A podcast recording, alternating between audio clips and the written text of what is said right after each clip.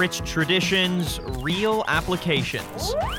This is Discover the Truth with Garrett Metal Detectors.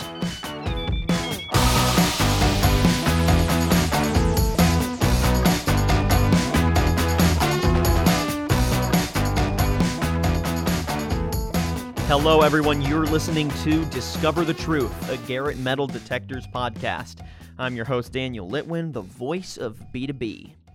So, if you've been following along for a bit now, uh, you probably know that we've been highlighting some of the best, the brightest, the youngest, and the most unique metal detecting enthusiasts and professionals in the industry, telling their stories, telling their, uh, you know, passion over audio on why they love metal detecting and of course, getting a little more info on whether they use Garrett metal detectors and why. So today, our guest is not only an avid treasure hunter of 10 years, but he's also a reality TV star.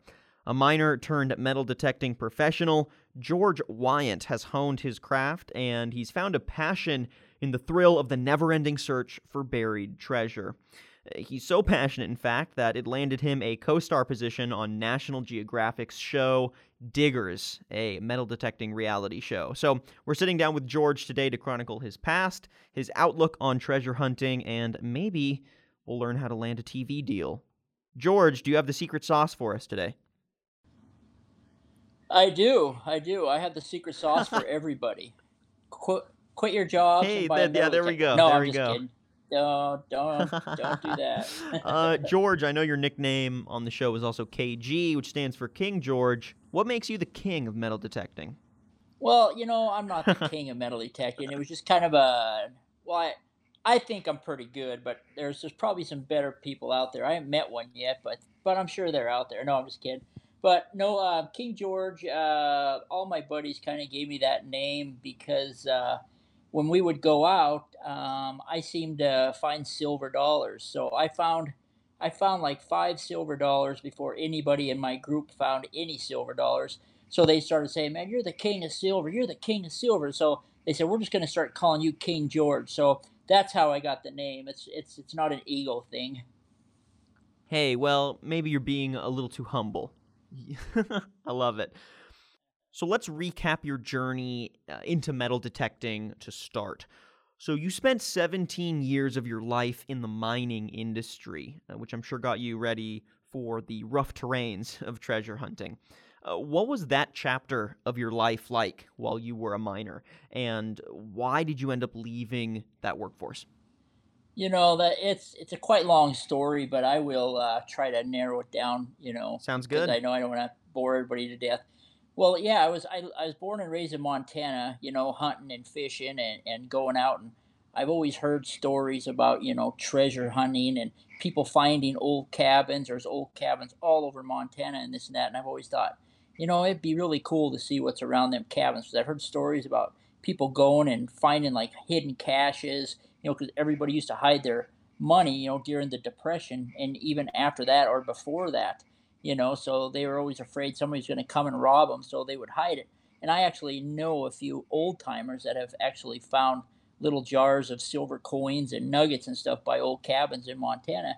So it's always been in my blood, you know, to, to go after treasure. You know, being a elk and deer hunter and whatnot, it was just part of it.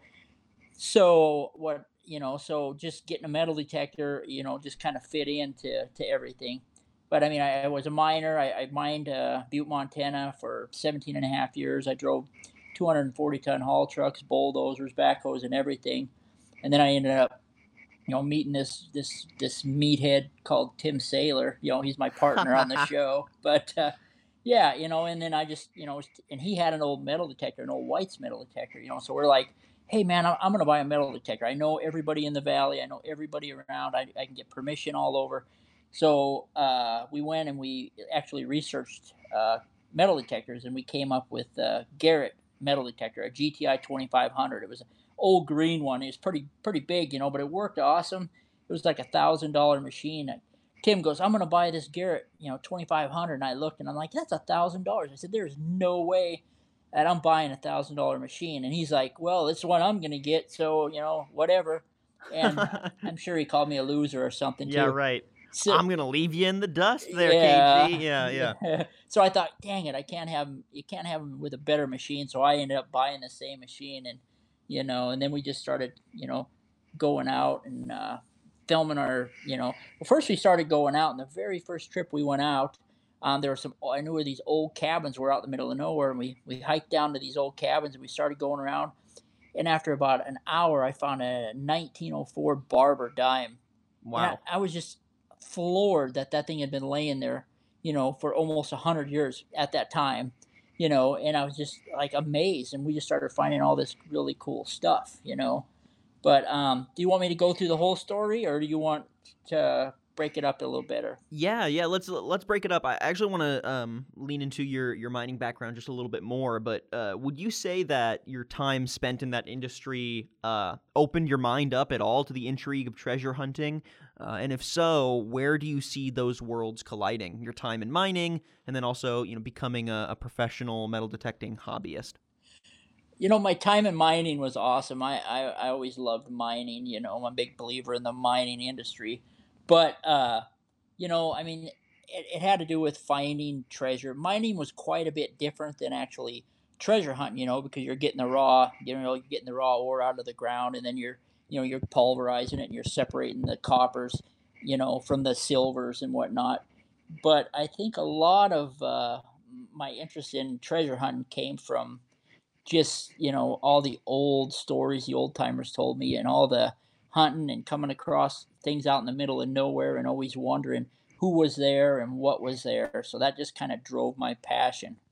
Did you ever find any great treasures while you were mining? You know, mining, no, because it was just basically a big strip mine, and we would just go in there and blow everything up and right. take it out. You know, so not not quite as nuanced of a process.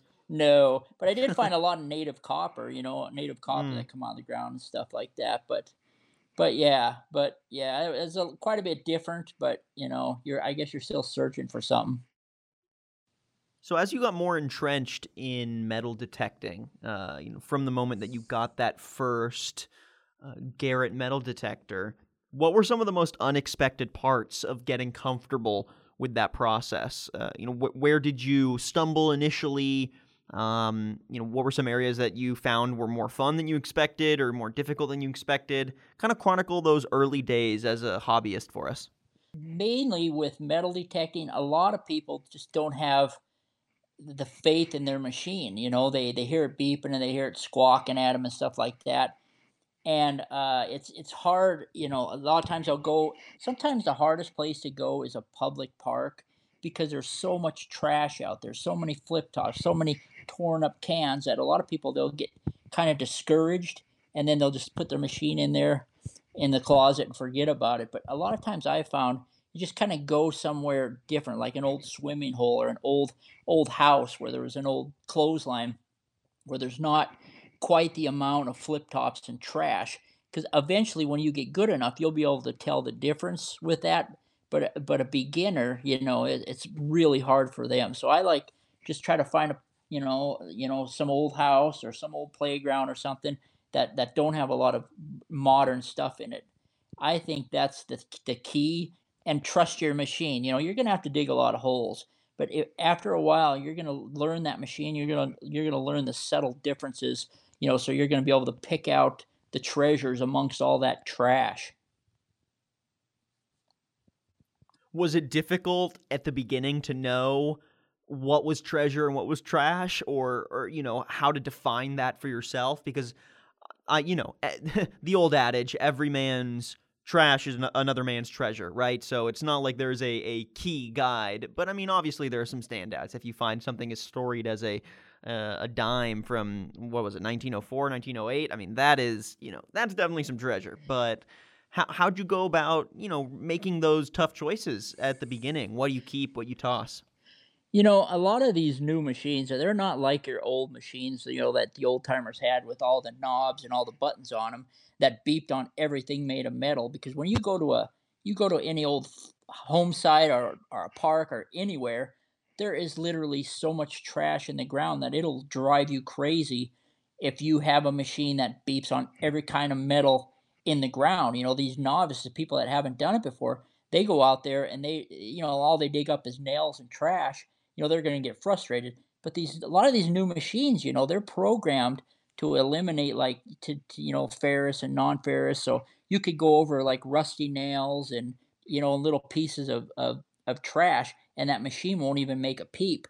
And once you hit like a silver or a copper or a gold, aluminum or something like that, then it'll it'll ping at you you know and then there's a number system where you can you know a lot of times you could tell a silver quarter you know a lot of times it's you know it rings up like an 82 and a silver dime's like an 81 and you know i mean you'll you'll get to learn the numbers on your machine but you just have to just keep at it and you know don't get frustrated. What would you say were the toughest uh, downs of being a treasure hunter initially? Was it uh, mastering the gear? Was it finding the right locations to search uh, was it, you know, once you actually found something, trying to decipher what to do with it? What are your thoughts?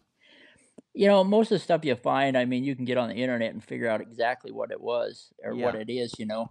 But a lot of, you know, I mean, I don't, I don't remember very many bad times at all. I mean, there's been times we go out and get our butts kicked, you know, and hardly find anything, but there was always something weird that would come out of the ground, whether it's a religious statue or or a, an old token from an old saloon or you know rings and jewelry. And usually it's some weird things you totally don't even expect to come out of the ground. You'll be looking for maybe a coin. You're always searching for coins.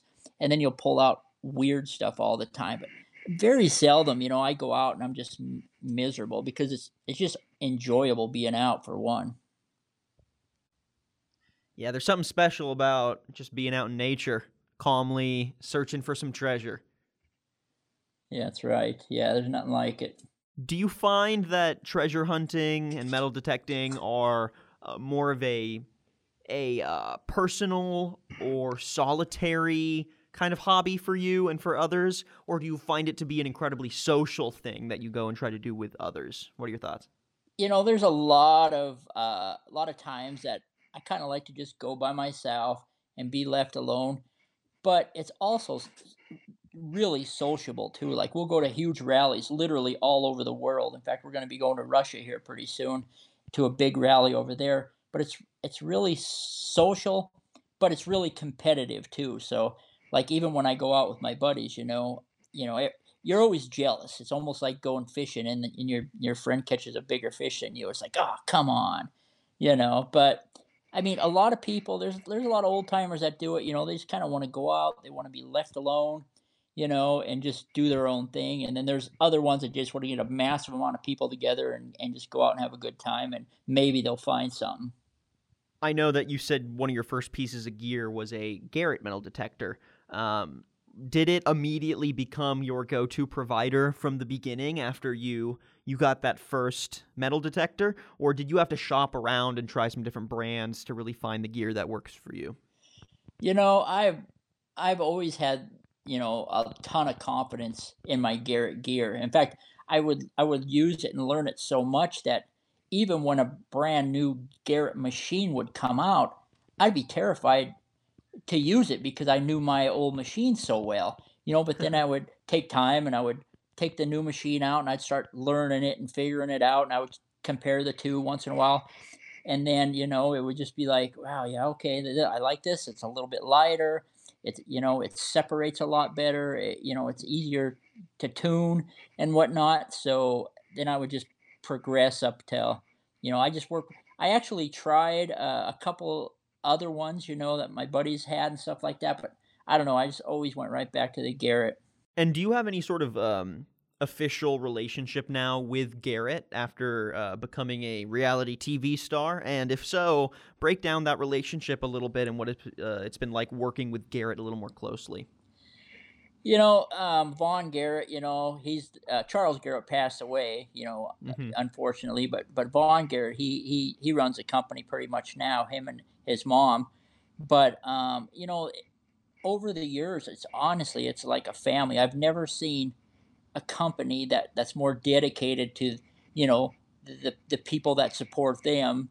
You know, like whether it's an employee or a or a or a person like me. You know, but I mean, yeah, we started um, working with them in the beginning because we, we were afraid we were going to get sued, you know, because we had uh, all of the, you know, metal detectors. And in the beginning, when we were making our own DVDs, we were, we were running around going crazy and falling down and jumping into cricks and all that crazy stuff. And we didn't want to get in trouble, so we approached Garrett and said, "Hey, you know, we're using your machines, and you know, is it all, you know, is it all right if we do this or we film with them?" And they said, "Yeah, not only is it all right, but we're going to send you some stuff." So they sent us some hats and shirts and all that. We thought we were the we thought we were the greatest. You know, we thought we won the lottery because we got a couple hats and shirts. But it just kind of progressed now that we you know that, that we're reps for them you know and we just travel all over the world for garrett representing garrett and like i say i mean i, I couldn't imagine being with anybody else well i'm sure they appreciate the support as well and the uh, you know the consistent use of their gear so Shout out to KG. Yeah, yeah. I mean, our show, like say, it was the number one show on National Geographic for for several years. Yeah, and and it was wor- literally worldwide. In fact, I think it's airing in France right now, which is crazy because it's been off the air here for a while. Yeah. Yeah. Well, you know, I think treasure hunting is not particularly um, siloed to American culture, right? It's something that taps into mystery and curiosity in just about anyone. The idea that you can go around and you can be the person to discover some ancient history uh, and reconnect with potentially some old cultural roots. I think that's exciting for a lot of people, regardless of if you're in the States or not. So, really cool to see that your show makes its way all the way to France. Um, you know, speaking on your show, I, I want to touch base on on your background there, which is probably one of the more unique parts of your journey in metal detecting. So, of course, like you've said, you spent several years as the star of Diggers on National Geographic, a metal detecting reality TV show. So, what was the experience like taking, um, you know, the day to day of treasure hunting and molding it into reality television? you know, it it was really it was a lot harder than people think because, you know, we had uh, National Geographic and ourselves, we always said, you know, we'll never put anything in the ground and fake a find. We're just not going to do it. Right. So, so we, I mean, we had a lot of pressure on ourselves and the network, you know, to actually find treasure, or not really treasure, but just really cool, interesting things. Whether it's a an ancient axe head or an old file that some guy used in a farm, you know, that's all really cool stuff but you know uh, we would you know we had a lot of pressure and like we would be gone like literally i would i took a six month leave of absence from my mining.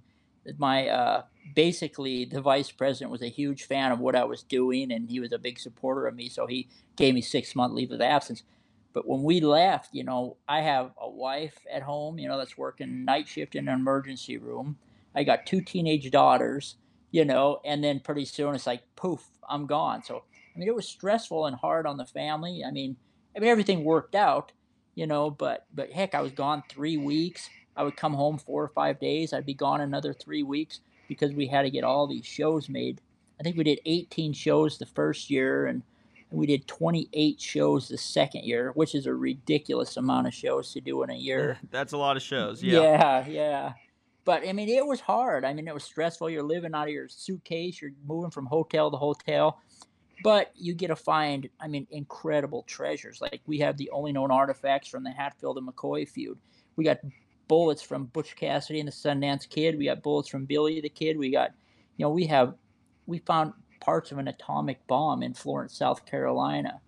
You know, we have uh, a pewter round ball that was during the Revolution or the yeah col- colonial wars, where the, the like these settlers were fighting with Indians and they fired so many bullets they melted they lost all their lead so they started melting their pewter silverware down and making musket balls out of their silverware and and fighting the indians with them. And i actually found one of those.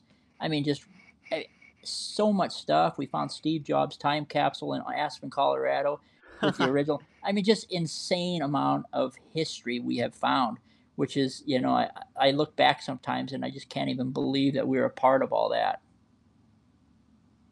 did you feel like you had to change your approach or the way that you expressed any of the passion around why you liked uh, or you know why you were professionally invested in metal detecting while you were on the show? Or, you know, did your outlook on being a metal detector change after having the cameras on you while you were doing your craft? No, I mean, you just you have to be real careful. You have to make sure what you're doing, you know, because you're going to be scrutinized no matter what. You know, you're going to have yes. you're going to have people like you, people hate you. It doesn't matter, you know. So you just try to always do the right thing. But you know, we were really, you know, really careful. What was one of the hardest parts about being on TV is what people don't see is how much um, camera and footage they have to do before you could even walk out in the field and actually start searching for treasure. You know, it's it's frustrating. You know, you got to do walk ups, you got to go drive ups, you have to do talks, you have to do interviews. There's so much stuff, and then Tim and I were like like caged animals. You know, when they finally let us go search the fields, you know, we were you know we were running around like crazy. We would actually the camera guys would lose track of us, and they'd be screaming for us and you know, a lot of times we would get into a spot and we'd start finding a lot of really, really cool stuff and then we would start filming it and whatnot. And then, uh, and then once you get done filming it, it's like, all right, let's go to the next spot. And we're like, no, there's so much stuff here still to find. Now we got to leave. They're like, yeah, we got to go to another location. I'm like, oh, come on. All right, we just got to wrap up here with one more question, but how do you feel like the show impacted the metal detecting industry as a whole? Did you feel any kind of tangible change in how people perceived or talked about treasure hunting or metal detecting after Diggers blew up and, and became the number one show on National Geographic? Uh, and, you know, if so, uh, how did that impact you? And then it, if you didn't see any big change, uh, you know, why? I mean, our TV show literally, I think it it was it started like a, a new gold rush, but only everybody has metal detectors. You Pun know, intended, I, right? Yeah. yeah, it's just I mean insane the amount of people that we have brought into the hobby, and we try to do it the right way, you know. But um, I mean, I get every industry, every manufacturer, whether it's a competitor to Garrett or not, come up and thank us. Just say, "Man, your show has changed." The way everybody, you know, we actually made metal detecting cool. That's what I always say. We're kind of like the Happy Gilmores of metal detecting, you know. But it it it, it blew up after our show. And I'm sure it brought the idea that metal detecting is more accessible than you think to a wider audience. So, for our last question here, George, tell us what your biggest tips are for getting into the industry and going from a newbie to a pro. You know, if if you're listening to this podcast or you're watching an episode of Diggers and you think, "Wow, I really want to do that." You're, you know, that could be me. I want to get out there and find some treasure. What are your initial tips for getting out there and making it happen? You know, that's the awesome thing about metal detecting. Like anybody can do it. I mean, anybody can go buy a metal detector. Everybody knows where there's an old location where they can go and search, even if it's a new, you know, a, a new area. You find a brand new ring, you find coins. It's just cool. I mean, you can get into the hobby for two, three, four hundred dollars on an entry level, and you could still get machines. I mean, Garrett has an ace line of metal detectors that I would I still pull them out every once in a while, and I'm amazed at how good they work. And you can get into them two, three, four hundred dollars, you know, and uh, I mean you could.